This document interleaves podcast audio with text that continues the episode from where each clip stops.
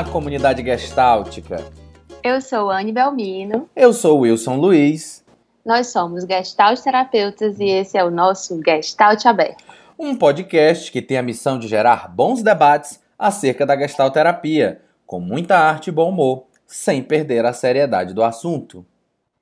Calma, no fim, tudo vai dar certo. Se não deu certo, é porque ainda não chegou no fim. Pra que chorar? A vida não tem espaço para os fracos. Bota um sorriso na cara, mulher, vai lá e arrasa.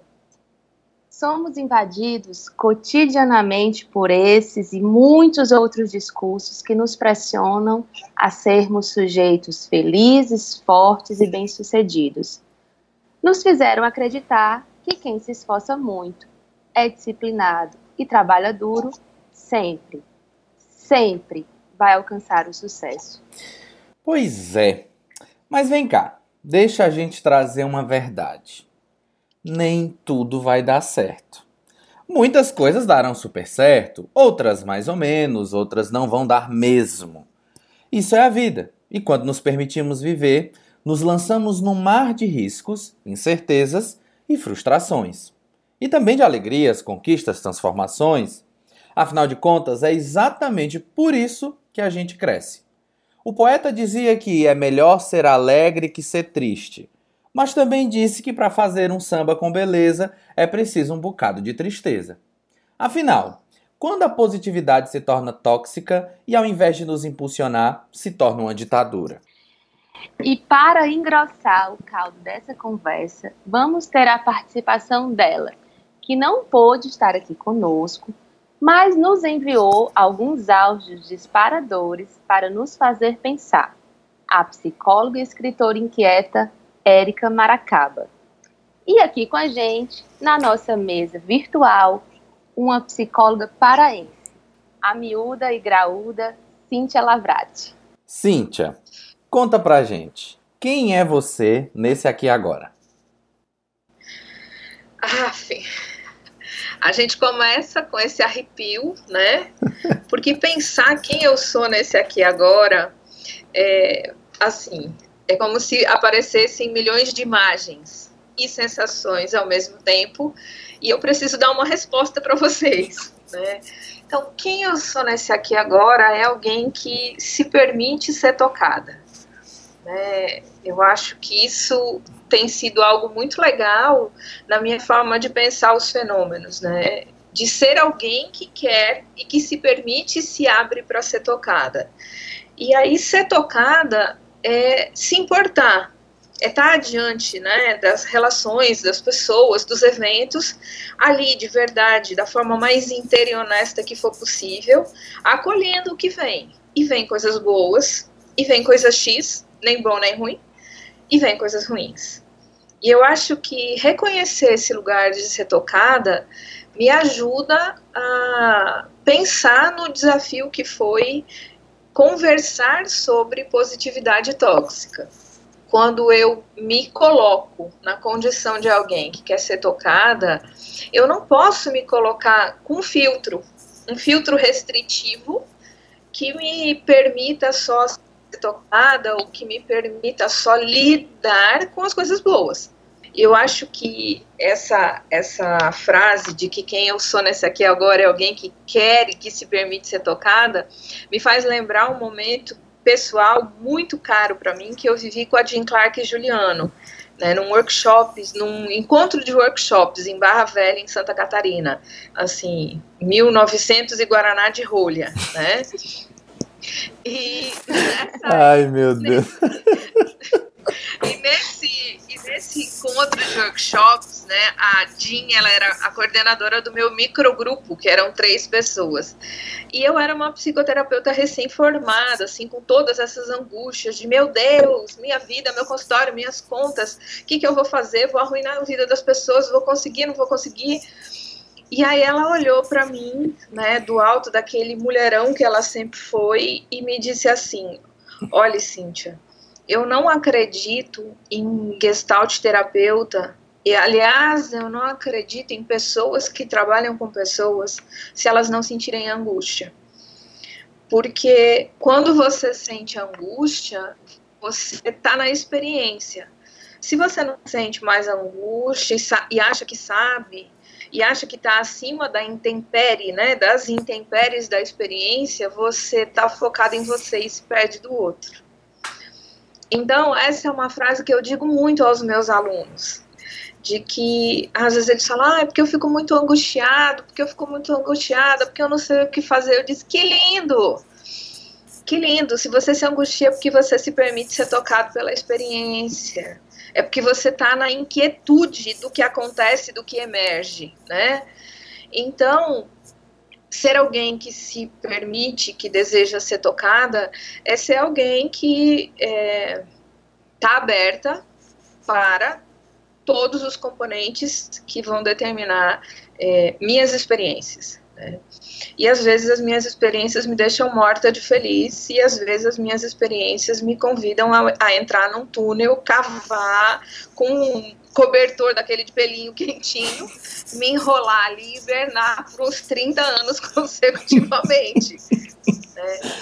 E eu fico pensando assim, né, quando eu fui me revisitar em algumas coisas sobre essa temática, eu fiquei muito irritada na época que foi lançado aquele livro O Segredo, da Rhonda Barney.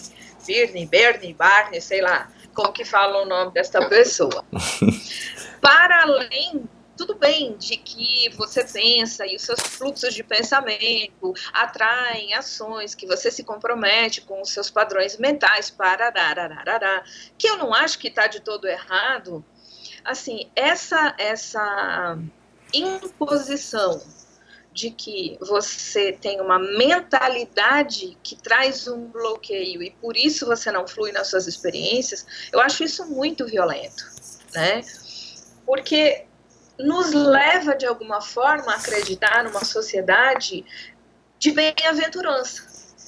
Então, assim, eu quero, Oni quer, você quer, todo mundo quer. Então a gente quer a mesma coisa, a gente vai muito se esforçar, vai vibrar e pensar em nome desse nosso querer, e isso vai acontecer quase que magicamente, né? Emergindo como fruto de um padrão de pensamento positivista a gente tem vários passos. A gente lida com momentos que a gente desiste, depois a gente se junta de novo e segue mais um pouco, né? com momentos que a gente perde a confiança, acho que não vai rolar, ou acho que a gente se enganou, não, isso tudo é um engano, eu me enganei, não vou fazer mais nada disso não, né?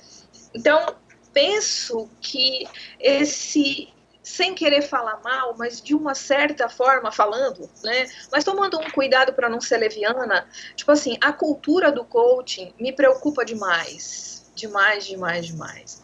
Né? Eu sigo uma, um IG que se chama Coaching da Depressão, que ele é o contrafluxo. É. Ele é total o contrafluxo. Então a frase é assim: é, achando que poderia, que poderia ser impossível, foi lá e constatou que verdadeiramente era. Sim, né? sim, sim, sim. Aí eu fico pensando assim, sabe, essa coisa de quem é, quem é de sucesso, quem quer ficar rico, quem, quem pensa positivo, quem quer ser um empreendedor na vida. Alta performance, né? No cavalo, né? Subir no cavalo da vida e pegar as rédeas dele com a mão. Levanta a mão, aí todo mundo levanta a mão. Mas não é assim com essa automaticidade, né? Nem sei se essa palavra existe, mas assim, não é de forma automática. Não é simplesmente porque eu abri espaço para o guerreiro do apocalipse que mora dentro de mim, que em uma semana, um mês, eu vou ser uma pessoa bem-aventurada, de sucesso. Essa, como é que foi a palavra que você usou, Will? É, performance, é perfor alta performance. Alta performance. Né? É. E assim, e vejo que é tão legal às vezes é, ficar de pijama e roupa rasgada, sabe? Poxa. Não é essa coisa assim, ah, porque se você quer excelência, será que eu quero excelência? Ou será que eu quero excelência em tudo? Porque assim, tudo bem, a gente não precisa abrir as portas da mediocridade e dizer assim, ah, não, vamos se contentar com feijão com arroz de todo Sim. dia. Não é? Porque daí a gente vai para o outro polo, né? A gente simplifica, abandonando o cavaleiro do apocalipse e alimentando, sei lá que personagem, né? O Garfield, o é. interno de cada um. né? Assim, sem a polarização absoluta, deixa a vida me levar, ou, ou a alta performance, a possibilidade, assim, eu acho que a nossa sociedade contemporânea, ela perdeu a habilidade de falar e de dar legitimidade para processo. A gente tem objetivos e parece que do objetivo a gente tem resultado final de excelência. Não tem processo. Né? Como é que a pessoa fez, o quanto ela sofreu, o quanto ela chorou, tipo Cidade Negra, né? Você não sabe o quanto eu caminhei para chegar até aqui, percorri milhas e milhas. Então, assim, quantas milhas e milhas a gente percorre e se desespera e se desacredita e coisas assim. Talvez no início da fala de vocês, né? Cara, tem aspectos da vida que não vão ser ditosos. A gente não vai conseguir. É, não existe essa competência absoluta e horizontal que te dá lugar de destaque em tudo. E eu vejo assim, aí atendendo miúdos e graúdos, né, na clínica infanto-juvenil, como esses meninos vêm com essa fantasia de que eles vão ser bons em tudo. No jogo, no português, na matemática, no ENAD, nas conquistas, no corpo, na barriga de tanquinho, no cabelo sem espinha, skincare, e, e, e aí vai, né? Sabe editar vídeo, sabe negócio da série, consegue conversar, viu isso, viu aquilo, viajou então, assim, o menino fica num, numa expectativa de que ele vai ser uma versão é, palpável de um super-herói. Sim. E aí, quando ele vê que não vai, muitas vezes, assim, a, deca a, a decaída, né, a, não era essa palavra que eu queria, mas assim, tipo, a derrocada perceptiva de que isso que me venderam e eu acreditei não vai rolar, é, mobiliza, assim, sentimentos é, agravados em, em direção ao sofrimento, à impossibilidade, à autoestima, processos circulares assim de procrastinação, de autossabotagem. Então eu vejo que o efeito desse discurso, quem acredita sempre alcança, né? Se você tentar de verdade, se quiser por onde você vai chegar lá, traz consequências psicológicas bastante é. severas. Né? Ou até a filosofia da Xuxa, né? Querer poder, que gente... Tudo que você quiser, o cara lá de cima vai te dar. É... A gente está acabando com uma geração com esse podcast hoje. Metade da música brasileira vai nos processar. Porque assim, ó, é. você Mas via eles acabaram com a gente antes, né? É. Você via a nave se despedindo da Terra e pensava, cara, todos os meus sonhos vão se realizar. É só eu pedir. Né? Quem acredita sempre alcança. É isso aí. Então, vamos acreditar. E entramos assim em outros, em outros nichos. Por exemplo, a nossa, a minha geração, né, um pouquinho antes da de vocês, tipo dois aninhos só. Claro. Né? A minha, no máximo. A minha geração no máximo dois aninhos. Então, a minha geração não foi uma geração é, constituída pela mídia. Eu sou da época do papel de carta, de escrever carta, de colocar no correio, de colocar perfume na carta para mandar ah. pro crush. A gente oh. nem sabia que chamava de crush, né? Sim. Mas não era meigo, não era Nossa. meigo. Aí a gente escrevia a carta, punha o perfume, ia no, no, correio, selava, tinha que esperar a carta chegar, depois a criatura receber, ler, responder, chegar. Então, assim, havia um hiato temporal que nos permitia é, digerir a sensação de urgência. É. A sociedade contemporânea, ela aboliu o hiato temporal. Então, assim, é tudo em tempo real. Tudo em tempo real. Sofrimento em tempo real, comunicação em tempo real, notícia em tempo real, desgraça em tempo real, venda em tempo real, consumo em tempo real. Né? Então, assim, parece que se a gente não tiver envolto nessa coisa frenética de produzir vendabilidade, e aí conteúdo é vendabilidade, imagem é vendabilidade, consumo é vendabilidade. Então, se a gente não tiver nessa, nessa, nesse afã de vamos produzir coisas e mostrar para o mundo como a gente é feliz, bem sucedido, lindo, bem amado, absoluto vitaminado, salve, salve, parece que se cria uma sensação de não pertencer e de menos-valia também. Sim. Então, assim, esse parâmetro eu não tinha. Tinha o parâmetro da escola, né? Eu ia para a escola, essa menina tinha uma bolsa que eu não tinha, ou ela tinha um sapato mais legal do que o meu. Mas era numa proporção, assim, eu vi eventualmente algo que ela tinha. Hoje, essa, o, o, elemento de abolir né, as fronteiras entre o público e o privado, você vê a casa da pessoa, né? O que, que tem na casa dela, como que é a casa dela, como é o closet dela. Né? Tá cheio aí de programas, de blogueira que mostram o closet. Aí você vê ali aquele tanto de coisa que você não vai ter nunca. E aí eu fico perguntando, será que você quer ter isso? Ou será que eu quero ter os livros que estão aí atrás? Mas fica muito difícil, na hora de você entrar em contato com a imagem, é, conseguir discernir qual é a necessidade real e dominante. Pelo que que eu sou movido? Ou como eu falei, né, eu quero ser alguém que é tocado, que se sente tocado pelo mundo, pelas coisas. Então, o que é que me toca? Porque daí a gente entra numa concorrência de figuras aquele elemento vertiginoso de figuras concorrentes, então parece que você quer tudo, ou então entra na polaridade oposta do componente depressivo, apático, aí eu não quero nada. Não quero nada, tudo isso me faz mal, não quero nada, né? Uhum. Então, acho que a gente perdeu muito a coisa na positividade, até nessa coisa de disciplina positiva, de comunicação não violenta. Cara, eu sou super da bandeira, curto pra cacete uma coisa de paz e amor.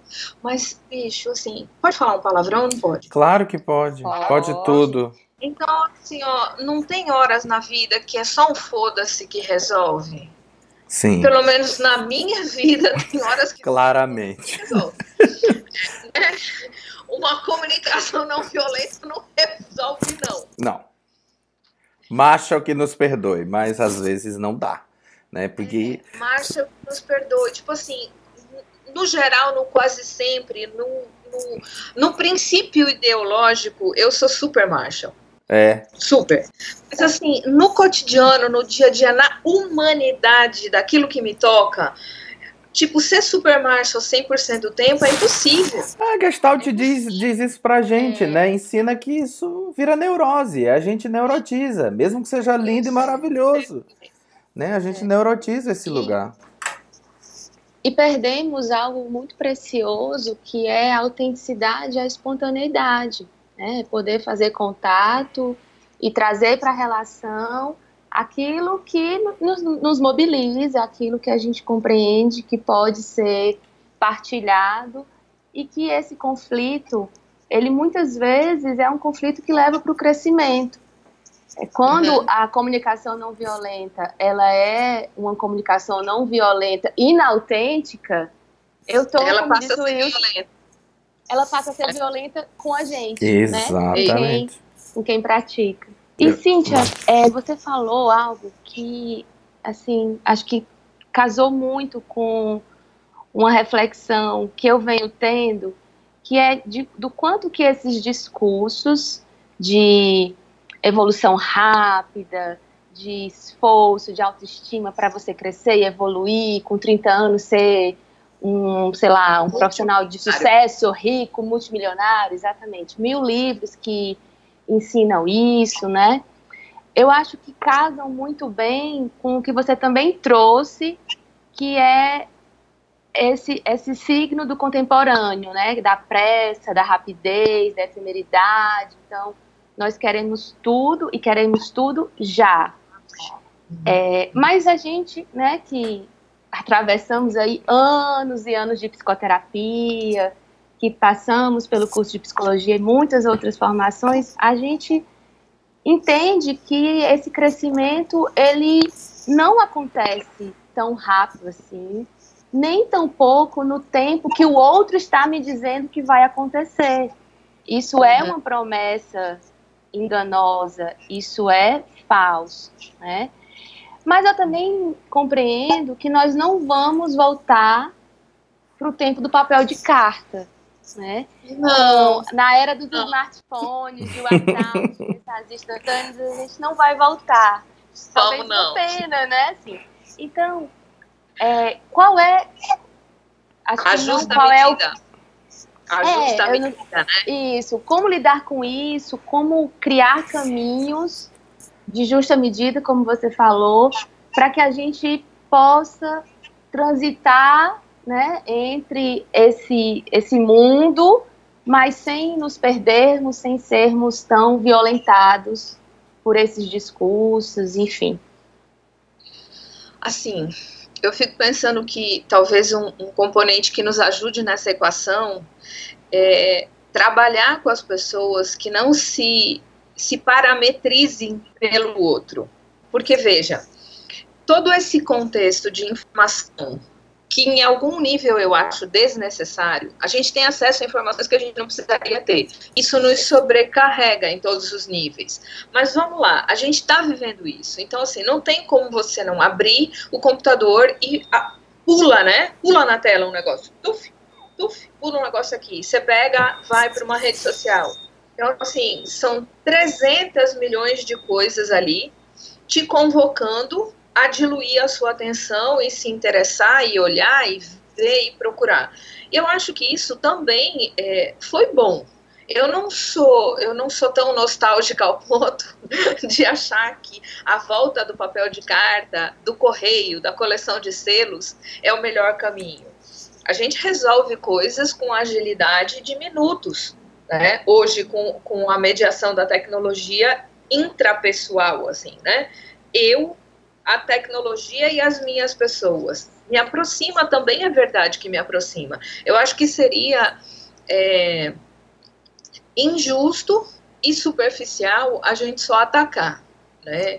É tudo muito rápido, é muita informação, é, o, o, ambiente tecnológico ele é comparativo, ele coloca um padrão muitas vezes inatingível, mas ele também cria possibilidades, ele também amplia espectros de encontro, ele também dá acesso a informações para pessoas que não tinham informações. Informação é poder, tanto do ponto positivo quanto negativo. Então, assim, eu não acho que que a gente vai voltar, né, ficando aqui na minha metáfora do papel de carta, não acho que a gente vai voltar para essa era. Mas eu acho que a gente ainda não encontrou assim, os parâmetros pessoais. Esses dias um professor da Universidade Federal, ele fez contato comigo por e-mail, né? E aí eu fui no piloto automático e perguntei para ele se ele tinha um WhatsApp que agilizava mais a comunicação.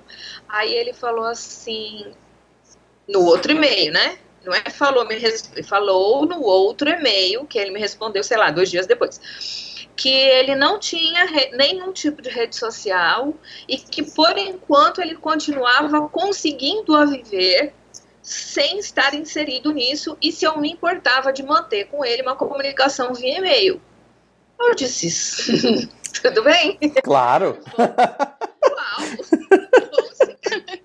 e-mail, né? Tamo junto aí, amigo, na revolução. Né? Tipo assim, cara, isso pra mim é resistência. Poxa. Isso pra mim é resistência. É uma luta aí num establishment, né? Assim, num, num, estado de coisa social que parece que se você não tem WhatsApp, você tem algum problema, né? Nossa, a pessoa não tem WhatsApp, meu Deus, não tem. Até porque, assim, virou uma coisa, você fala com a pessoa, tipo, conhece a pessoa, oi, tudo bem? Ah, o que, que você faz? Sou gestalt terapeuta, ah, onde você mora? Eu moro em Sobral, não sei o quê. E você, ah, lá em Belém, ai, que legal, me dá aí teu WhatsApp. É, é muito rápido sim, a gente sim. querer constituir né, a, a continuidade daquela vinculação mediada por isso. Mas se a gente não, não, não viajar demais, né? E tentar trazer isso para o eixo da discussão sobre positividade tóxica. Eu acho, sim, que todos os componentes midiáticos, eles não nos ajudam a pensar em processo. Pensar mesmo em processo, no sentido assim, existe por trás do WhatsApp uma estrutura, Sim. uma estrutura que armazena informações, que, que distribui informações, que precisa estar conectada a processo de, de rede, entende? Então, assim, a gente só acha que o telefone faz isso. Eu pego, abro o negócio, mando um oi para você, manda um oi para mim e parece que assim, eu estou falando com você e você está falando comigo e não tem um terceiro elemento nesse campo. Que daí é um terceiro agigantado, né? É um terceiro que se desmembra em terceiros no plural. E uhum. tem muitos processos envolvidos nas telecomunicações, nos, no, nos aparelhos de telefone, nos processos de transmissão de informação, de armazenamento de informação e tudo mais. E a gente não para para pensar nisso, né? Então, assim, eu não sei como é que funciona um fax. Eu sei enfiar o negócio ali e sabe, saber que vai sair na China, mas eu não sei como funciona, né? A gente está lidando com a mesa virtual então, assim, entre nós três, existe também um outro elemento nesse campo que uhum. permite que a gente possa estar aqui. E a gente não se ocupa disso. Sim. Então, parece, assim, que muitas das nossas interações, elas é, deixam de levar em conta que existem outras coisas, né? Uma metáfora bem simples, né? Você vai, você vai comer a comida que a sua mãe fez. Então você chega em casa e a mesa está posta. Né? Aquela comida, sei lá, a lasanha, o sushi, o churrasco, é, o nhoque, já estou ficando com fome aqui com essa. Claramente. Né?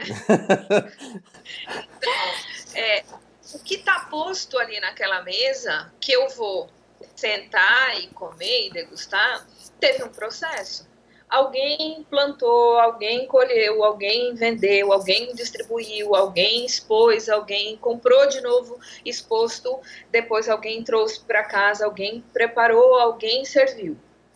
Né? Mas parece assim, eu lido com o prato que está na mesa. E aí eu tô sempre querendo pratos prontos, né? Então assim, eu quero o prato pronto, eu quero salmão pronto, eu quero, eu quero o pronto. Mas tudo que é pronto precisou de um elemento ali, uma anterioridade que trouxe dificuldades, que trouxe desgaste, no mínimo gasto de energia, vamos lá. A gente nem precisa fazer um, uma perspectiva negativista, mas no mínimo gasto de energia. Uhum. Então, essa, essa positividade tóxica, eu acho que está muito relacionada com a gente abolir processos. É, aquela, aquela coisa bem longínqua, certo? Então, assim, eu vou na fazenda do meu avô, e aí eu vou com meu avô lá onde está a vaquinha, ordenhar a vaca para tirar o leite, para chegar em casa, para fazer o café, para tomar café. De certa forma, isso impõe uma percepção de que até chegar a xícara de café para você, existiu um gasto de energia, um custo implicado no produto final. E eu acho que a mídia, ela só nos coloca produtos finais de tudo. Né? Esses dias eu estava vendo um tutorial de maquiagem, que assim, tem aos rodos tutorial de maquiagem, né? E eu estava vendo um tutorial de maquiagem, daí vai lá, a pessoa tá assim, né, tá primeiro sem maquiagem, daí ela mostra o produto, passa o produto, daí ela faz assim, né? Ou então ela sacode a cabeça, ou faz assim Sim. com os dedos, né? Ou então ela faz assim na frente da câmera e aí ela aparece, assim, ela surge pintada, maquiada, com cílio, com não sei o quê, com cabelo solto, escovado, aí fica assim, parece que é no estalar de dedos. Sim. Né? Sim. Não é no estalar de dedos. A criatura estava lá e se arrumou e fez e editou e alguém ajudou, então ela aprendeu a fazer. Aí ela bota a música de fundo, ela sacode a cabeça. Mas assim, teve um negócio ali acontecendo antes do estalar. Isso. né? Mas a gente vê, e, e, a gente vê em quatro minutos menos a pessoa da cara mais lavada, plena, plena, é. pleníssima. Aí você fica, bicho, é simples demais esse troço. Aí você vai tentar fazer, você fica noiva do Chuck. né? você não aprendeu o processo. É. Entende? Não é um vídeo, porque ninguém quer um vídeo de quatro horas que mostra onde que deu errado, onde teve que tirar e fazer de novo. Ninguém quer um vídeo de quatro horas. Todo mundo quer o IGTV de cinco, seis minutos. E aí estala o dedo aqui, estala o dedo ali. Mas quando você entra na apropriação né, desse produto vendável, bonito, e vai fazer em você, vai viver o processo, cara, não funciona. E aí eu digo experiência própria, né? tentativas de maquiar absurdamente frustradas, né? E que não demoraram quatro minutos, obviamente, seis minutos, vamos lá, né? Uhum. Então, eu acho que assim, a gente precisa se comprometer com processos. Sim. Falar de processos, contar processos, é. sabe? A gente precisa se comprometer com isso. De vez em quando rola, né, algumas modinhas na internet de midiáticas baterem fotos sem maquiagem, sem filtro, tem a hashtag sem filtro, né? Sem produção, é, mostrar a pessoa em cenas do cotidiano, numa vibe de, veja, a Gisele Bündchen, ela também faz compras, né? Mas, assim, nada contra, pelo contrário, a Gisele Bündchen é uma mulher lindíssima, mas o trabalho dela é ser uma mulher lindíssima. Então, assim, quando as uhum. mortais que trabalham com outra coisa, ou os mortais que trabalham com outra coisa que não com a aparência, se comparam com ela no, no supermercado, já é desleal. Já é desleal. Porque ela aparece no supermercado com um coque assim, desalinhado em cima da cabeça, uma calça jeans, uma camiseta branca, totalmente casual, e um tênisinho básico, e parece assim que ela é Caraca, velho. Quando você vai com o coque aqui em cima da cabeça, sua blusa branca desengolada, sua calça seu tênis cheio de chulé, você não tem aquele sex appeal.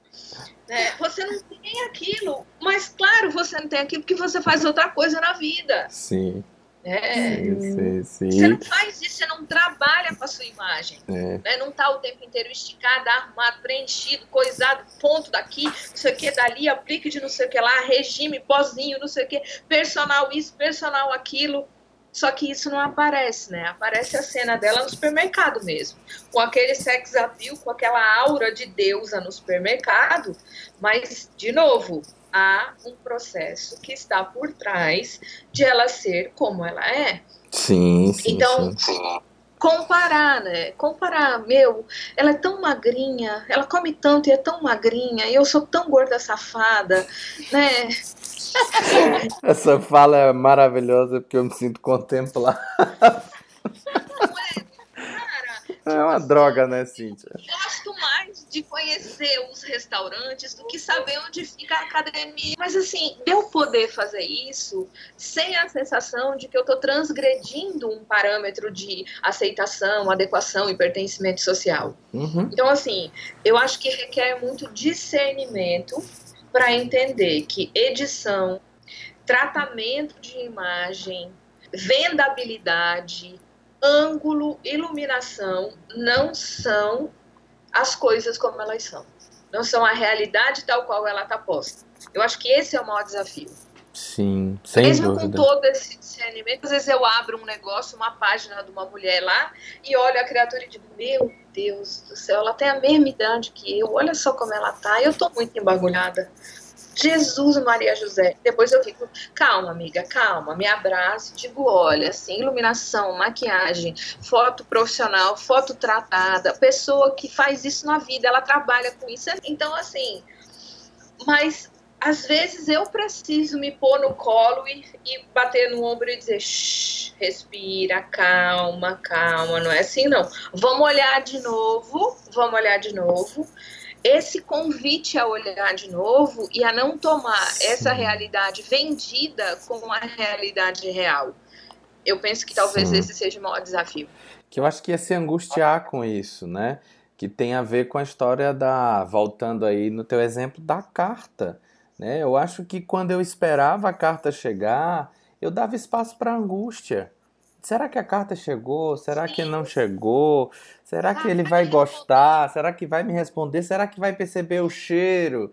Né? E que eu acho que a, a angústia necessária tem muito a ver com esse se colocar no colo, né? que é o rever. Deixa eu ver de novo, né? É angústia assim bem heideggeriana mesmo, que é o dar-se conta desse processo aí de confronto, né? Que eu acho que de fato isso não, não é a chave né, da coisa toda, não resolve a positividade tóxica, mas eu acho que é o caminho por onde a gente passa a entender o que, que é meu de fato, né? Voltando para o começo da tua fala, aonde que eu me abro para ser afetada e nessa angústia que eu vivo agora tem a ver com esse abrir-se e não com o que eu tenho que ser. mas com a permissividade que eu estou dando para ser afetado. E aí a gente está falando positividade tóxica, positividade tóxica. É, e eu penso que nessa hora é bom a gente chamar a Érica, porque ela vem escrevendo muito sobre isso, ela vem organizando esse conceito, e a gente pediu para ela falar do conceito. Então vamos soltar o áudio da Érica para a gente ver o que, é que ela fala sobre positividade tóxica. Oi, gente. Queria começar agradecendo pelo convite para participar desse podcast que eu tanto gosto e tenho aprendido tanto.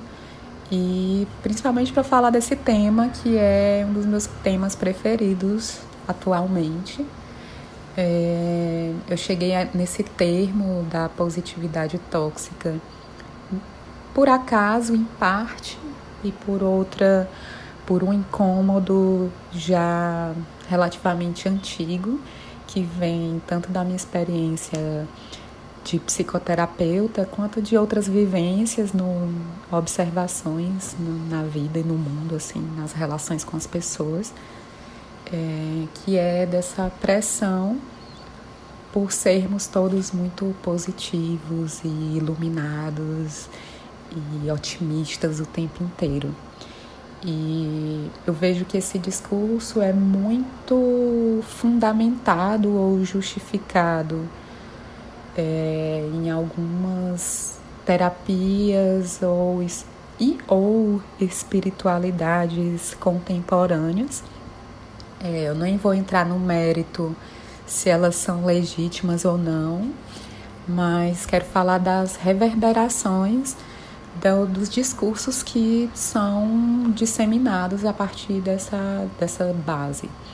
Porque esses discursos, eles são é, eu nem sei, né, coisa o ovo e a galinha, assim, quem veio primeiro, se essas espiritualidades e terapias já partem dessa visão neoliberal, que é de poder ilimitado pessoal e de meritocracia, né, que ignora outras questões que não sejam é, a do esforço individual a do empenho e investimento em si mesmo. É, ou se essas, essas, essas terapias foram se mesclando com essa ética neoliberal, embora o Brasil não seja um país neoliberal oficialmente, ideologicamente já pega muito o discurso. De toda forma, é, esses discursos se unem e formam um movimento que é muito nocivo. E eu achei o termo meio que por acaso, eu tinha escrito é, um texto e estava procurando um título. E aí eu comecei a procurar lá nas hashtags do Instagram, né? Positividade, positividade nociva, positividade ruim. E aí achei por acaso positividade tóxica e achei muito interessante porque o termo parece uma antítese e a palavra tóxica já é uma palavra que é muito utilizada nesse movimento que, e utilizada de uma maneira bem ruim que serve para excluir pessoas e sentimentos que são considerados tóxicos. Então, o que é incoerente para manter supostamente uma vibração elevada e uma good vibe que se alinha muito bem com uma produtividade e uma motivação contínua, incansável, é, eu tenho que eliminar coisas tóxicas. Então, nem eu posso andar e dar muita atenção a quem traz muito lamento, sofrimentos e dificuldades na vida, porque são pessoas tóxicas que supostamente não estão investindo em si mesmas e estão é, sendo responsáveis por, pelos próprios sentimentos e derrotas nesse sistema. É, ou sentimentos que são considerados negativos. É, raiva, tristeza, é, inveja, sei lá. A psicologia já há muito tempo vem falando do perigo e das reverberações ruins é, de bloquear, de reprimir coisas é, na nossa vida. Então, nós voltamos é, umas duas casas agora, quando nós elencamos sentimentos proibidos, sentimentos que são considerados inferiores e coisas de quem tem, de quem é tóxico e de quem não está investindo o suficiente em si mesmo.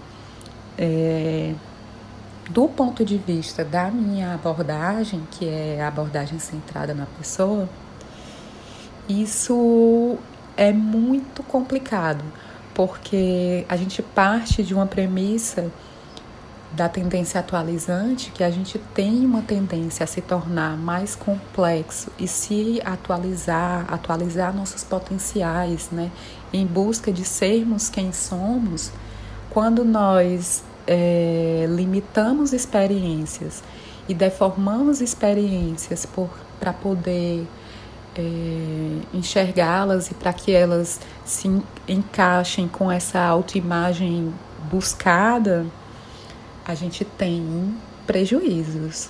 É, como é que a gente vai se tornar mais complexo e se tornar mais quem a gente é e chegar a uma vida plena, que é um, um dos conceitos lá do Carl Rogers, se a gente não pode viver experienciar e sentir tudo.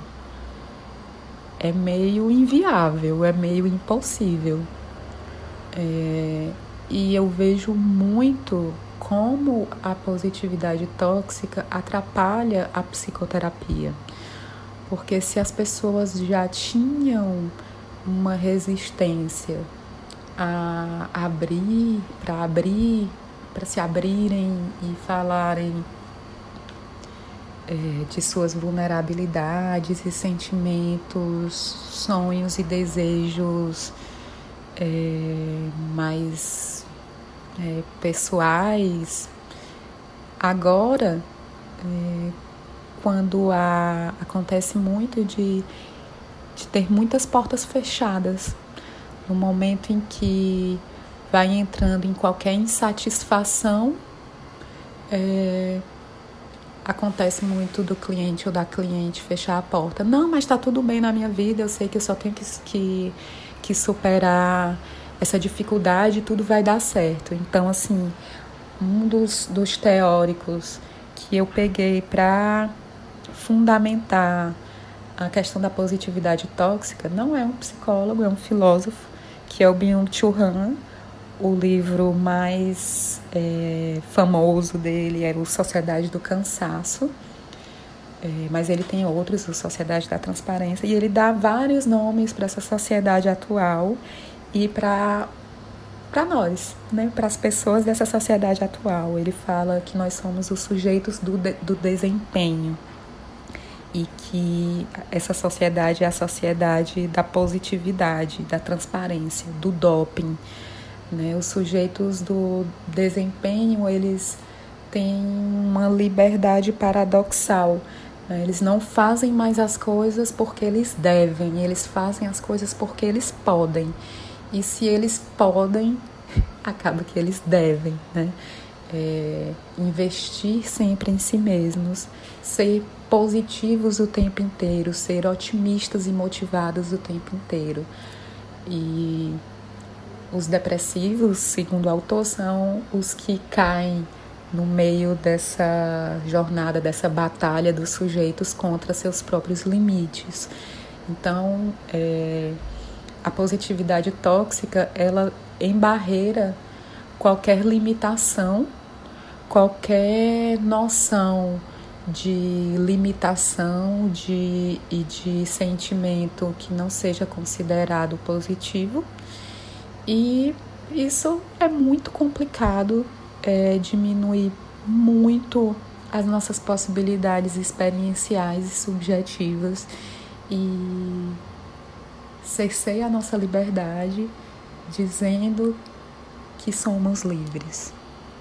Né? Mas nesse sentido, nessa lógica, não somos. Se nós não somos livres nem para sentir o que nós sentimos, que liberdade é essa? né? Então, eu vejo que a positividade tóxica gera também muita culpa nas pessoas, porque ela é muito fortalecida ali nas redes sociais, né? Então, se supostamente está todo mundo bem, tá todo mundo investindo em si mesmo o tempo inteiro e tá todo mundo muito satisfeito e motivado o tempo inteiro, isso que eu tô sentindo, esse cansaço, essa falta de motivação que me toma às vezes é porque eu não sou forte o suficiente, é porque eu não sou, é, não estou investindo em mim mesma o suficiente. Então é, gera muita culpa e a culpa ela imobiliza. Então é, nessa sociedade do cansaço e nessa sociedade da positividade e dentro da positividade tóxica nós temos que estar em movimento o tempo inteiro, em evolução o tempo inteiro. Qualquer negatividade ou qualquer desaceleração, qualquer ócio, qualquer parada no movimento é considerada negativo. Então as pessoas estão se explorando o tempo inteiro e, e, se vendo obrigadas a fazer isso sorrindo e muito felizes uma positividade tóxica que é tóxica para para a própria pessoa e é tóxica também para os outros na medida em que é, continua propagando o discurso e cobrando que os outros é, se explorem, não descansem, tenham horror à zona de conforto e a qualquer sentimento negativo e façam isso dentro de um contexto social bem complicado como o do Brasil, sorrindo, otimistas e motivados o tempo inteiro. Muito legal. Muito bom. E é, é isso que a, a Érica falou, eu acho que traz bem uma síntese do que nós estávamos conversando aqui, né? Uhum. Acho que sintetiza e abre também espaço para pensarmos outros elementos dessa positividade tóxica. Me, me tocou muito é, quando ela fala né, sobre as relações e me remeteu a, a o isolamento e a perda de empatia. Porque se eu não consigo mostrar que estou mal, que estou triste, que estou confuso, angustiado, eu posso querer me isolar como forma de viver de alguma maneira esses sentimentos que são urgentes e a gente sabe que quando eles chegam muitas vezes é muito difícil disfarçar, né?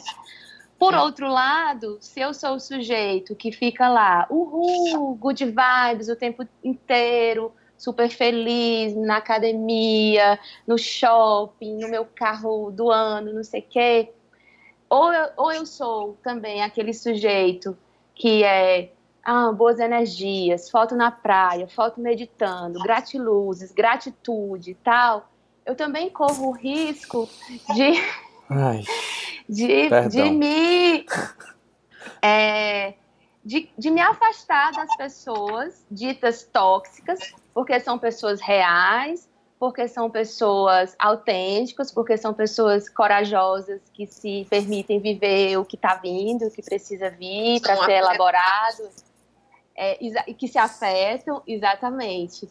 É, então, eu acho que, que interfere de forma muito drástica nas nossas relações, né? Pelo isolamento, pelo distanciamento, pela perda da empatia, pela falta de acolhimento.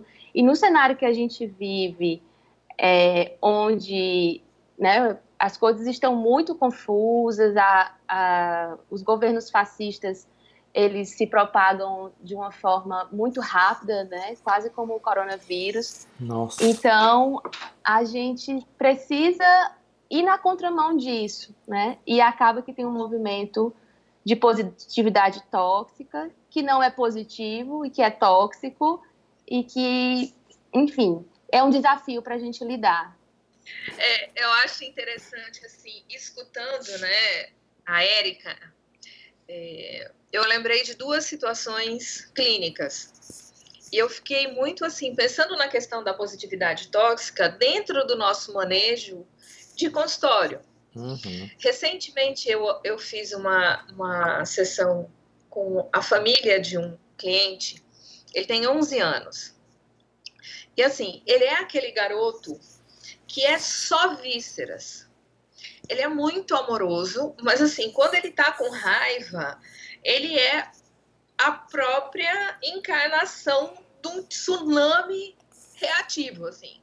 Briga, bufa, é, bate o pé, revira os olhos, assim, quase um exorcista, na hora que ele se sente contrariado. E eu tenho trabalhado muito com esse sistema familiar que quer muito que esse garoto é, não fique bravo quando ele é contrariado.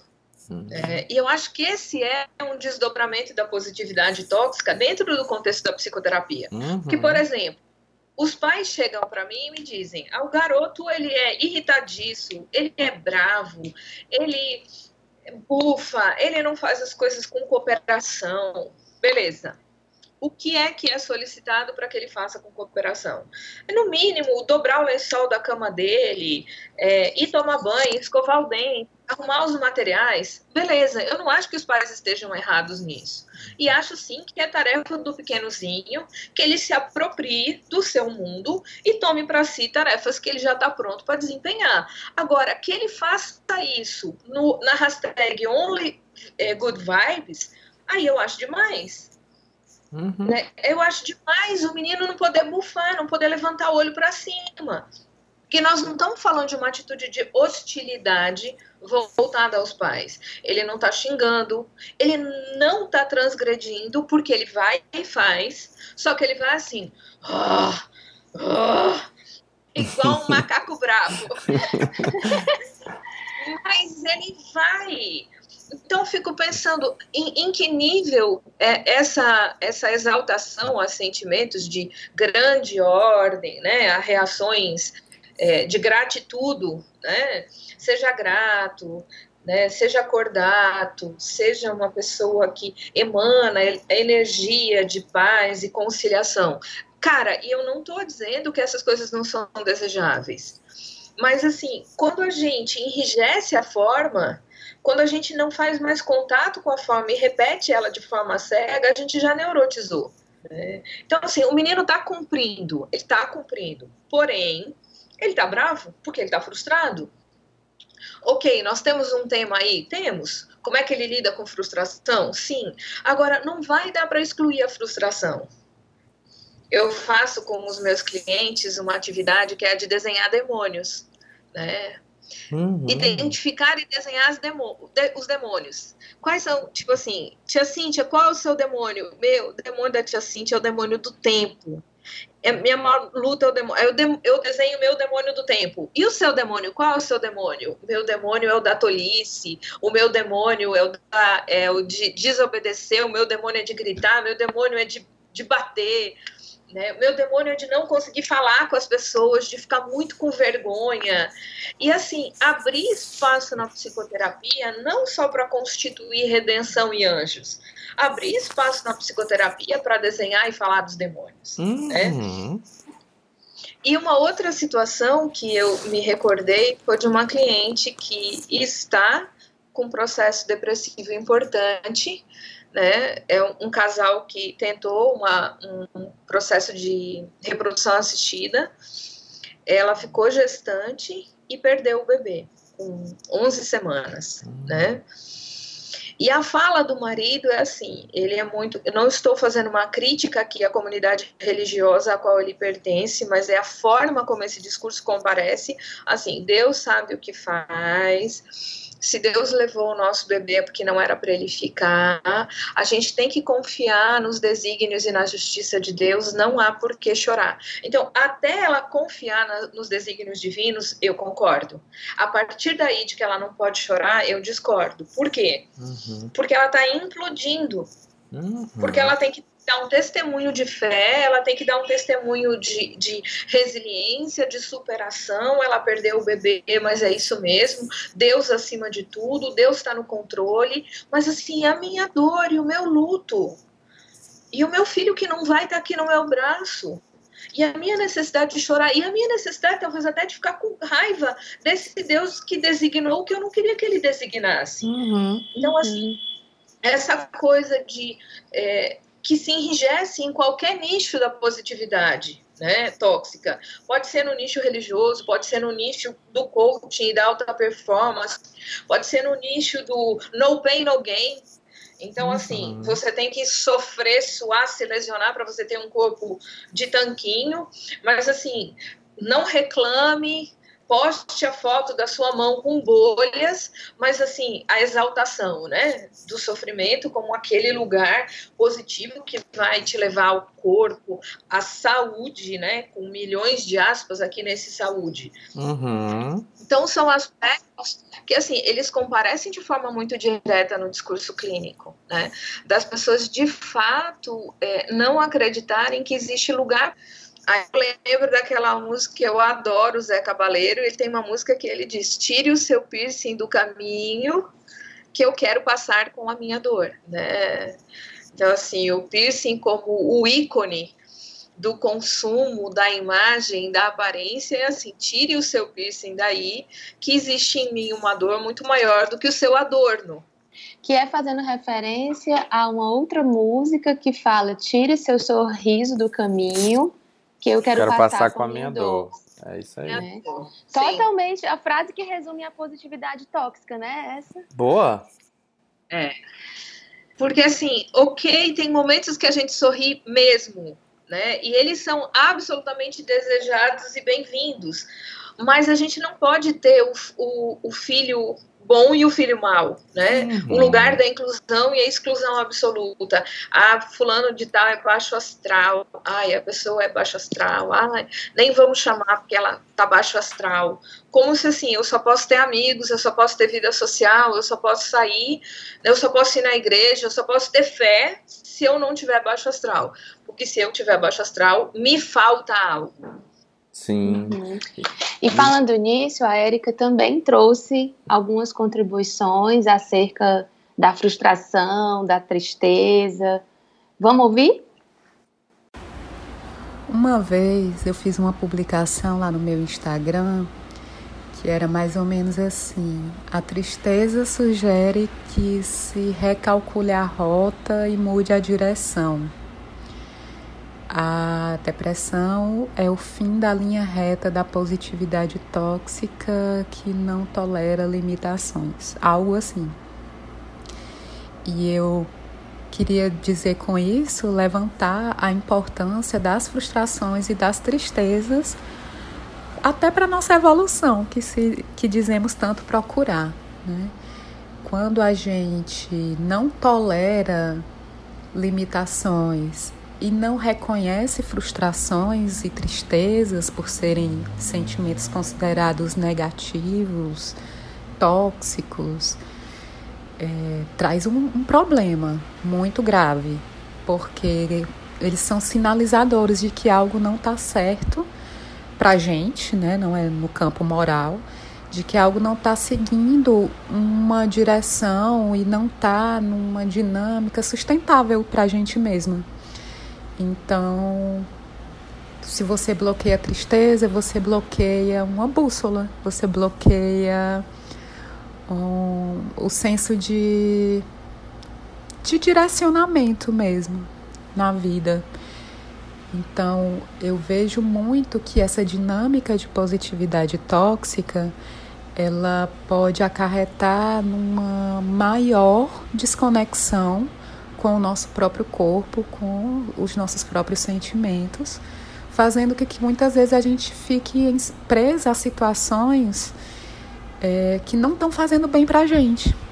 Porque se a gente não reconhece o que faz mal, porque a gente não tolera e, e se proíbe sentir é, sentimentos considerados negativos, então a gente não tem como ver que algo não está sustentável, que algo não está fazendo bem para a gente. E aí então a gente não pode recalcular a rota, a gente não pode repensar o que a gente está vivendo.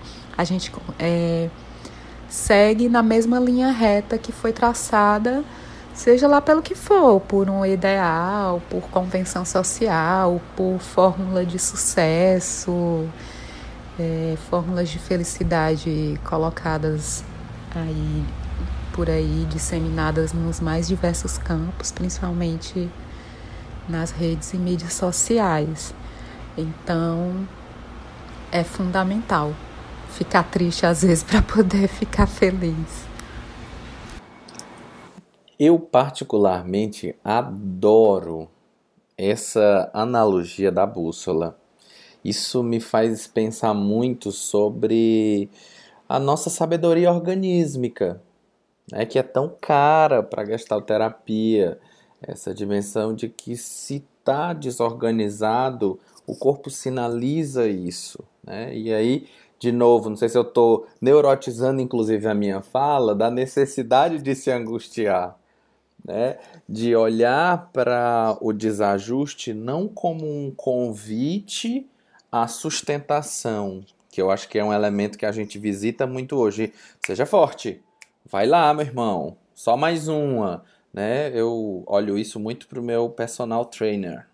Eu também, também tenho um personal trainer, entendeu, Cintia Lavrati? E aí eu brinco muito. Ó, tá vendo só? Eu brinco muito com ele, né? Ele vai mais um, eu vai pra merda. Eu não vou mais. Às vezes eu, eu brigo com ele. Porque eu não quero ir, tô cansado, meu corpo tá doendo. Vai, vai pra lá, entendeu? E ele é um santo maravilhoso que me acolhe na grande maioria das vezes. Mas eu acho que isso que a Erika fala da bússola é assim fantástico, né? De que, poxa, tem uma direção tem algo tá apontando para ali, tem uma gestalt aberta que está emergindo, que está batendo na porta dizendo: "Ei, pelo amor de Deus, olha para mim. Tu tá fazendo isso contigo, né?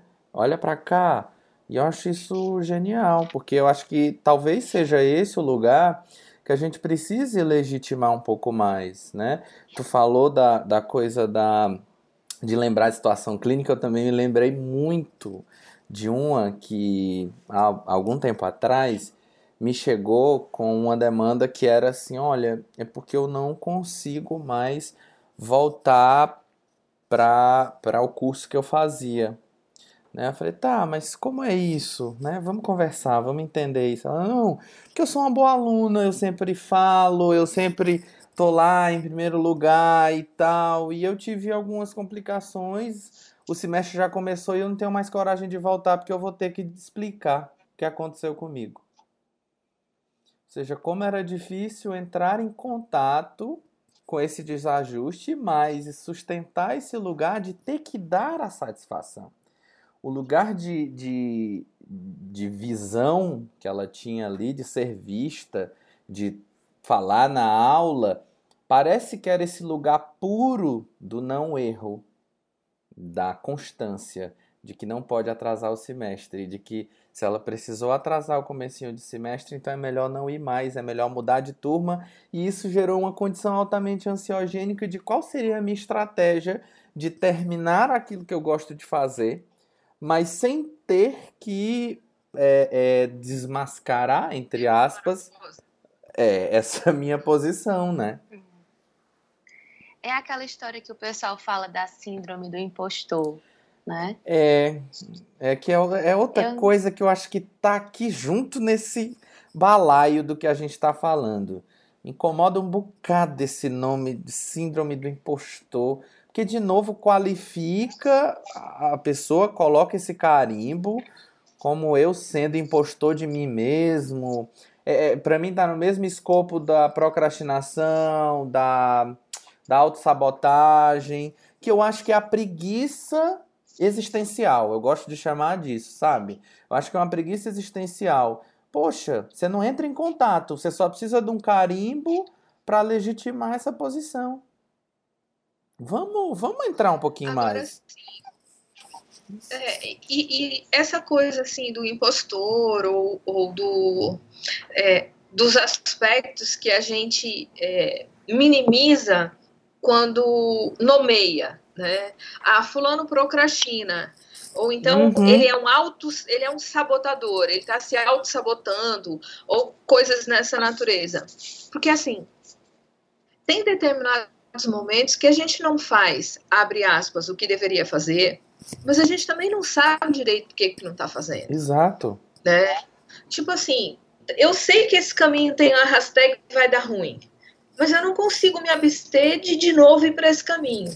Né? Então, assim, só porque. Ah, o que é isso? Não, é porque eu me saboto. Uma vez uma cliente chegou no consultório uhum. toda diagnosticada, né, com essas verdades de Dr. Google. Não, é porque eu tenho uma procrastinação crônica, eu, eu, eu trabalho assim com componentes procrastinação crônica, eu trabalho crônica. assim com componentes de, de, insatisfação, né? Eu tenho muita dificuldade de, de lidar com a satisfação. E isso tudo é um processo é, grande de, de sabotagem. Então, é por isso que os meus relacionamentos são sempre uma repetição.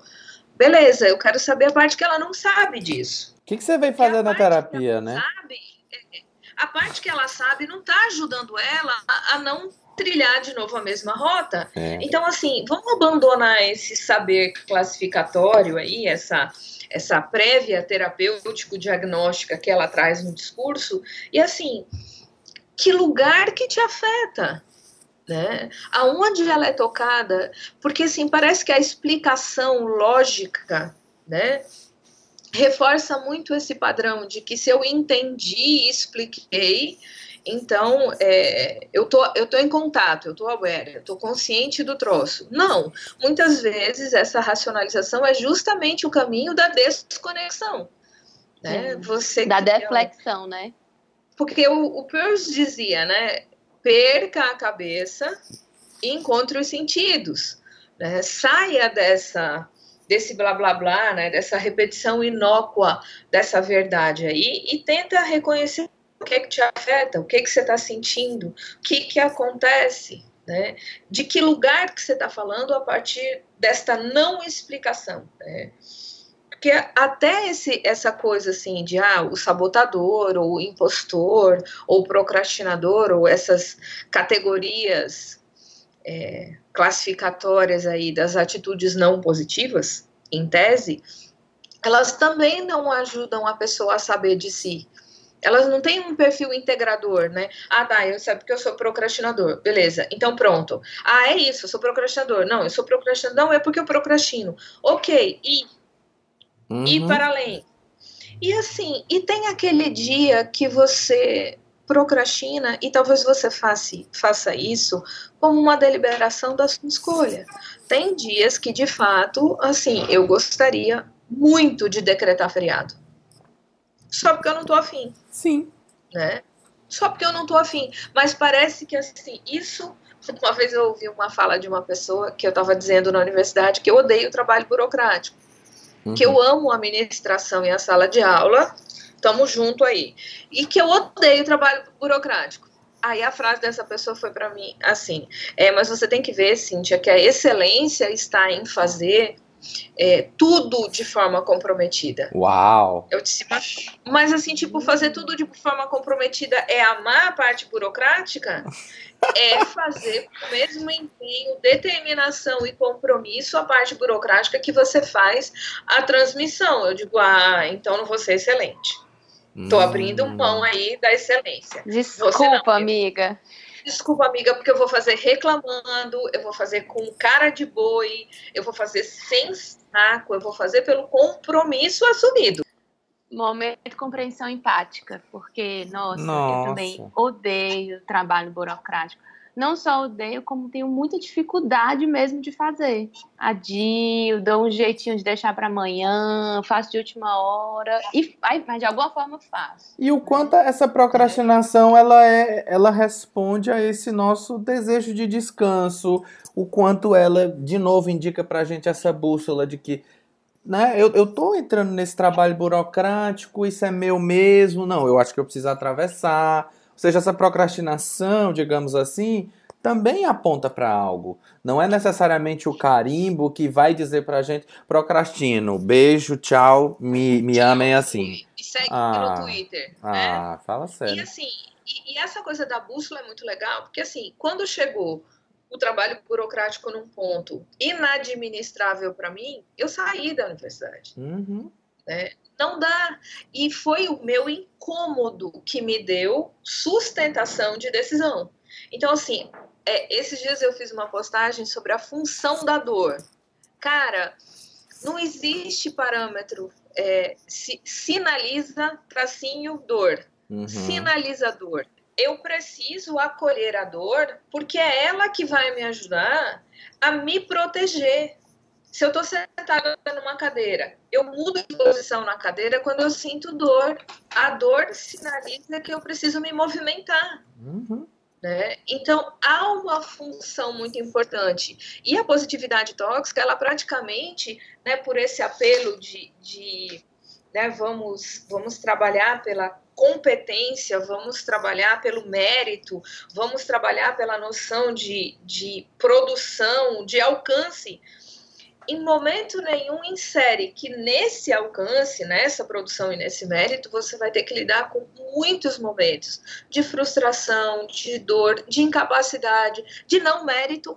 Tipo assim, eu não sei fazer isso, não sei, eu não sei fazer isso, eu preciso de ajuda porque eu não sei. Né? Sim. Não, mas você tem que ser técnico de, de TI, né? Tem que saber editar, tem que saber buscar imagem, tem que saber não sei. Não, eu não sei. Tem que ser versátil. Ah, tem tutorial né? E tem tutorial, eu odeio tutorial. Né? Eu gosto de gente. Senta aqui do meu lado, você pode me ajudar? Né? Então, assim, eu acho que é, fica, fica quando a gente demoniza né, a infelicidade, a tristeza, a melancolia, a apatia. Né? Eu coloquei o Cavaleiro do Apocalipse de um lado e o Garfield do outro. Né? O Garfield ele é a própria é a ode ao ócio, né? E aí, assim, tem um livro do Domenico Massi, que é um, um publicitário italiano, que ele fala que a criatividade ela só emerge no ócio. Sim. É, o ato criativo ele só pode emergir no ócio. Isso tem muito a ver com o que a gente chama né, de ajustamento criativo, né, de se esvaziar né, se destituir do anterior e se permitir ser tocado pela novidade do contato para então fazer fértil, uma coisa né? nova, diferente. É. Bem, meus amigos e minhas amigas, eu tinha avisado para vocês, né, que a conversa ia render. O caldo já está virando um pirão. Mas a gente precisa ir começando lentamente as despedidas, né? A gente começa as despedidas assim, uma meia hora antes do podcast acabar, que é pra gente é. ir sofrendo assim aos pouquinhos. Devagar. E aí chegou a hora de perguntar para você, Cintia, e também para ouvir o, o áudio final da Érica. É, se tem algo que você gostaria de acrescentar, se tem algo né, que está chegando agora e que a gente ainda tem esse tempinho para ser dito, enfim, o espaço é livre, é seu. Manda um beijo, faz uma reclamação, protesta, seu momento. Um beijo pro meu pai, pra minha mãe e pra Xuxa. é, eu acho que uma coisa que eu tenho dito para mim né, é, uma, é um, um compartilhamento confessional que eu tenho dito para mim e que eu tenho é, utilizado assim como um parâmetro muito importante na minha escuta clínica. É, não ter prematuridade com a melhora. Eu acho que ser psicoterapeuta é aceitar o processo na temporalidade de cada um. E assim, esses dias uma cliente minha, ela me falou: "Você não está cansada de me ouvir reclamar da mesma coisa?" E eu disse para ela: é, eu tô aqui para ouvir o que você precisa falar para você mesma. Quando você me questiona se eu tô cansada de te ouvir reclamar da mesma coisa, imediatamente eu inverto o foco e fico pensando que você deve estar cansada de estar passando pela mesma coisa. Mas enquanto você estiver aí, é aí que eu vou estar com você. E a gente pôde é, abrir um tema na psicoterapia dela muito importante, assim, de algumas coisas que ela não está conseguindo mudar, de algumas coisas que talvez ela se dê conta bem devagar de que ela não quer mudar, né? Assim, eu não quero ser a pessoa que gosta de balada, eu não quero ser a pessoa que é, usa unha postiça, eu não quero ser a pessoa que usa cílio postiça, eu não quero ser essa pessoa, né? Ah, e as pessoas dizem que eu tô abrindo mão da minha vaidade porque eu tô com depressão e eu acho que não é, eu acho que eu nunca fui imperequetável e talvez eu nem queira ser. E assim foi tão legal essa coisa assim de às vezes a gente tem um, um parâmetro de melhora terapêutica, né? Como se a melhora terapêutica fosse a tal da bem-aventurança, né? De pessoas felizes saltitantes de roupas brancas, assim, de voal, né? Sabe aquela coisa assim? Aquela imagem do nosso lar, né? uhum. né? Isso não existe. Né? Então, assim, eu acho que nós, psicoterapeutas, nós precisamos sustentar a travessia do sofrimento, sem prematuridade. É, entender que é do lugar da clínica a pessoa dizer da dor e a pessoa dizer da dor o quanto ela precisar ou necessitar ou ainda não der conta né, de, se, de se locomover no mundo a partir de outros sentimentos. Né? Assim, eu acho que é muito importante a gente pensar que a psicoterapia não é fábrica de fazer gente feliz. A psicoterapia é um lugar de devolver a pessoa para ela mesma, de ajudar a pessoa a se apropriar honesta, verdadeira e generosamente de quem ela é e como ela é. Então, assim, eu acho que era isso. Vamos ouvir a Érica agora? Por fim, dando aí mais umas passadas para trás para ver a, a situação de uma maneira mais macro ainda da positividade tóxica, eu fico me questionando no que é que isso vai dar, que tipo de mundo está sendo gestado nesse momento em que as pessoas estão se autoexplorando o tempo inteiro, forçando um sorriso e uma atitude positiva e otimista diante disso. Os terapeutas que estão oferecendo cura, estão oferecendo um tipo de cura que funciona como uma obsolescência programada, né, que ela não vai ter um efeito duradouro então, as pessoas passam a consumir terapia como mais um tipo de produto que não vai resolver as questões dela, assim como comprar uma blusa nova não vai resolver a sua questão de autoestima. É, em que os sentimentos que podem lhe ajudar a reconhecer que você está numa dinâmica adoecedora são silenciados que tipo de sociedade resulta dessa dinâmica? Isso me preocupa demais. E não é à toa que, nesses tempos em que mais se fala em auto-amor, em autocuidado, em bem-estar, em cuidar de si mesmo, de investir em si mesmo, tem tanta gente adoecida, tanta gente com crise de ansiedade, depressão, burnout coisas que é, sinalizam bem um tipo de desrespeito para com sinais que o corpo e a mente veio mostrando por um tempo. Então, é uma dinâmica que está muito bem amarradinha para fazer tudo dar muito errado. E a gente tem que ir remando contra a maré, alertando sinalizando que, embora esses discursos sejam sedutores e tragam motivação, porque é difícil estar é, tá motivado no mundo atual, esse tipo de motivação cega, autoexploradora e autoacusativa tem o seu dano e é mais adoecedor ainda. Então, a solução eu não tenho para dar, mas as inquietações e minhas preocupações são essas. Acho que é isso e muito obrigada. Um beijo e até a próxima. Como todo bom episódio deste podcast, A gente sempre acaba com mais perguntas do que com respostas. Olha, eu adorei isso que a Erika falou, né? Mas se eu falar aqui, vai dar um outro episódio e o Anne Belmino vai puxar minhas orelhas. Mas a gente precisa ainda ter tempo. a gente ainda. Esse assunto ele rende pelo menos uns 5, 6 episódios. Logo, Cintia é, Lavrati, seja. É o pirão. Você já está convocada para os próximos. É isso aí.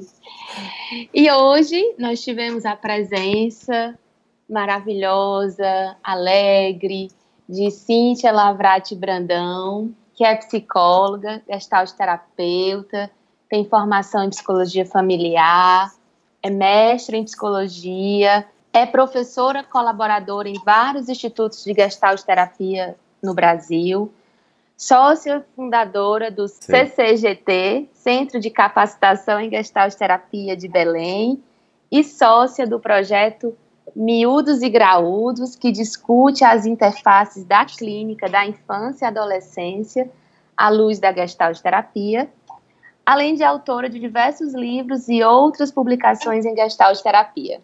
Esta é Cíntia Lavrati Brandão. Muito, muito obrigado pelas tuas contribuições. A gente vai passar um tempo pensando sobre isso e como eu já falei, você já está intimada para os próximos episódios do nosso Gestalt Aberta. Tamo junto. Eu que agradeço o convite. Também assim me senti muito contemplada com essas reflexões e acho que faz parte assim do, do nosso compromisso é, desconstruir aspectos que, que impedem a nossa abordagem acreditar nisso. Né? A Gestalt terapia entende que restituir fluxos de crescimento e desenvolvimento é a nossa meta. E acho que a positividade tóxica é um impedimento assim dos bem grandões. Né? Então, assim, tô super afim, viu? Maravilha. E nós também tivemos a honra de contar com a participação dela, que é psicóloga, psicoterapeuta, com formação em abordagem centrada na pessoa e terapia transpessoal, trabalha com atendimentos individuais e em grupo, além de escrever muita coisa bacana sobre positividade tóxica. A querida Érica Maracaba, que está no Instagram como erica.maracaba. Muito obrigado pelas tuas contribuições ainda vai render muito papo.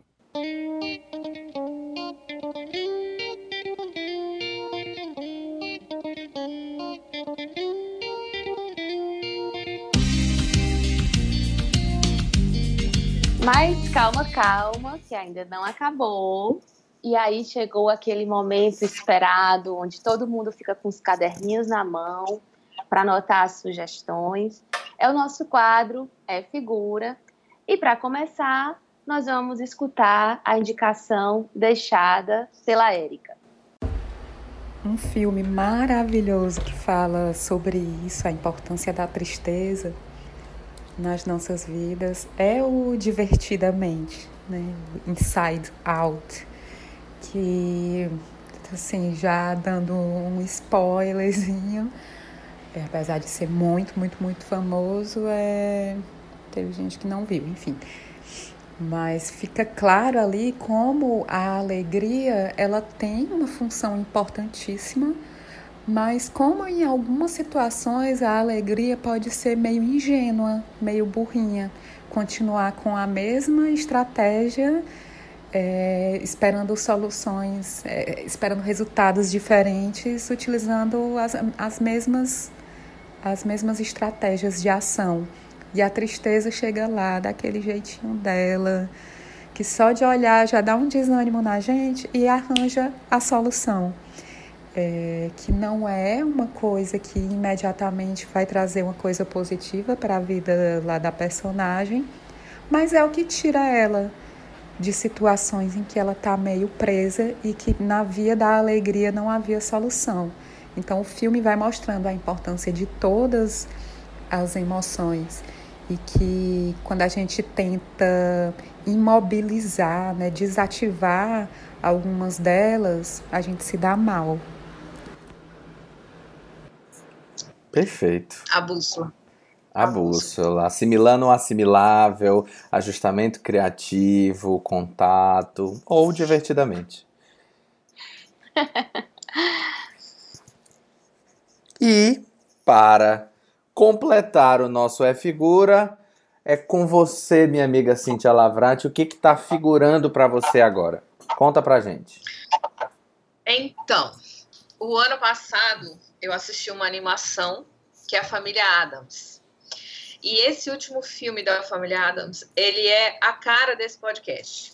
Primeiro, porque eu amo a Vandinha. Maravilhosa. Né? A Vandinha é aquele pequeno ser envolto em toda a sua aura sombria, espirituosa, incrível, né? E assim, mas o mais legal é que tava lá a família Adams, né, preta, raios e trovões, e próximo ao lugar onde está a casa da família Adams, abre um loteamento para construção de um condomínio de luxo.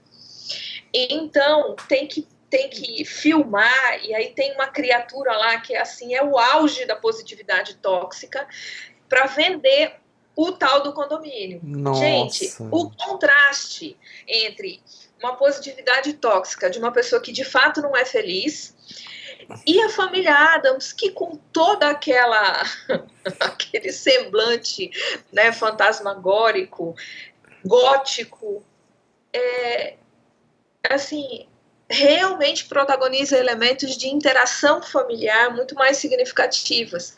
Há muito mais encontro e verdade naquela casa sombria do que no condomínio de luxo. Então, assim, quem não assistiu Família Adams, o, o filme de 2019, eu super indico. E assim, tem uma outra figura que é sempre figura na minha vida, que é a Clarice Lispector. Ah, a Clarice Lispector é uma linda, maravilhosa, absoluta vitaminada, salve, salve, eu amo essa mulher. e assim, e ela fez da tristeza dela a genialidade dela. Então eu queria ler só uma citaçãozinha dela, que ela diz assim: Eu me dou melhor comigo mesma quando estou infeliz. Há um encontro. Quando me sinto feliz, parece-me que sou outra embora outra da mesma. Outra estranhamente alegre, esfuziante, levemente infeliz, é mais tranquilo. Tenho tanta vontade de ser corriqueira e um pouco vulgar e dizer: Ah, a esperança é a última que morre. Então, ela sempre é figura. Acho que ela nos ensina a ser genial mesmo na dor. E isso, para mim, é, é valioso. Cíntia, querida, muito, muito obrigada pela sua presença, pelas suas contribuições que tanto enriquecem esse espaço. É sempre uma alegria te ouvir. É, acho que ser é, invadida pela sua energia, pelo seu astral, pelo seu saber. Pela sua positividade. Então... Não tóxica, por favor. Eu tava esperando esse momento para dizer que Cíntia Lavrati é a gestalterapeuta mais feliz que eu conheço. E aí, assim, ficamos realmente muito gratos, esperamos nos encontrar em breve. E chegou aquela hora triste que a gente não gosta, mas é necessária, né? Afinal de contas, a tristeza é necessária para nossa vida. Esse podcast está aqui para mostrar isso. Isso. E que nós vamos nos despedir, deixando os nossos contatos, porque agora ficamos chiques, temos um site. É, acessem lá o nosso site, tem todos os episódios, está disponível para baixar os episódios. E o site é podcastgestaltaberta.com.br. Se quiser mandar uma mensagem, quer mandar uma reclamação ou um beijo para Cíntia, algo que você achou no podcast, quer falar com a gente, manda e-mail para o podcastgestaltaberta.gmail.com. No Instagram, eu estou como wilsonluiz.psi.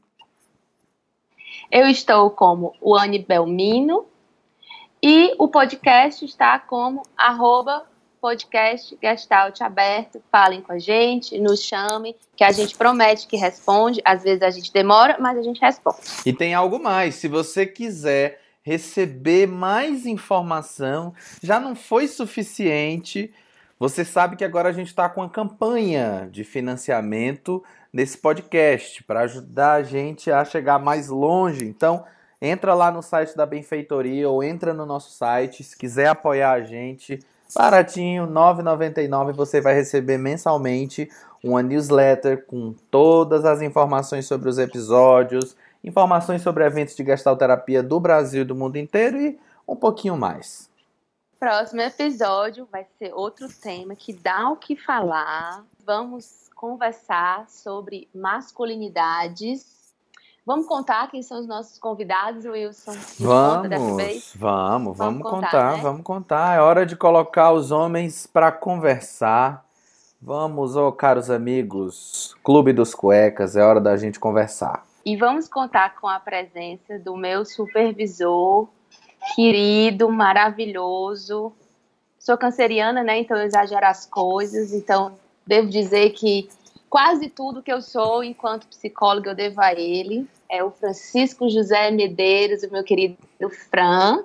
Vamos ter a presença também do Ataliba e do Lucas, que tem a página e o projeto Percorrendo Masculinidades. Todos três são gestalterapeutas, então a gente vai ter aqui um papo de homem com vários gestalterapeutas, com a presença ilustre de Wayne Belmino. Tá, obrigada por me incluir. Será que isso foi tóxico? Não sei. Se permitam serem afetados para responder. É isso, é isso. E esse podcast tem como apresentação, criação e concepção o Anne Belmino e o Wilson Luiz. Edição e mixagem de Marcelo Gomes. Com música de Matias Lobo. E por aqui, nós fechamos mais uma Gestalt. Tchau, tchau e até o próximo episódio. Que achastes? É... Que achastes, cintilante? Nossa, é lindo! Tu gostou, tu? Eu gostei, eu. Eu tava um oh. pouco nervosa. Tu tava, tava nervosa? Um é, é, mas assim, fui me soltando, fiquei facinha, facinha. Ai, gente, eu achei maravilhoso.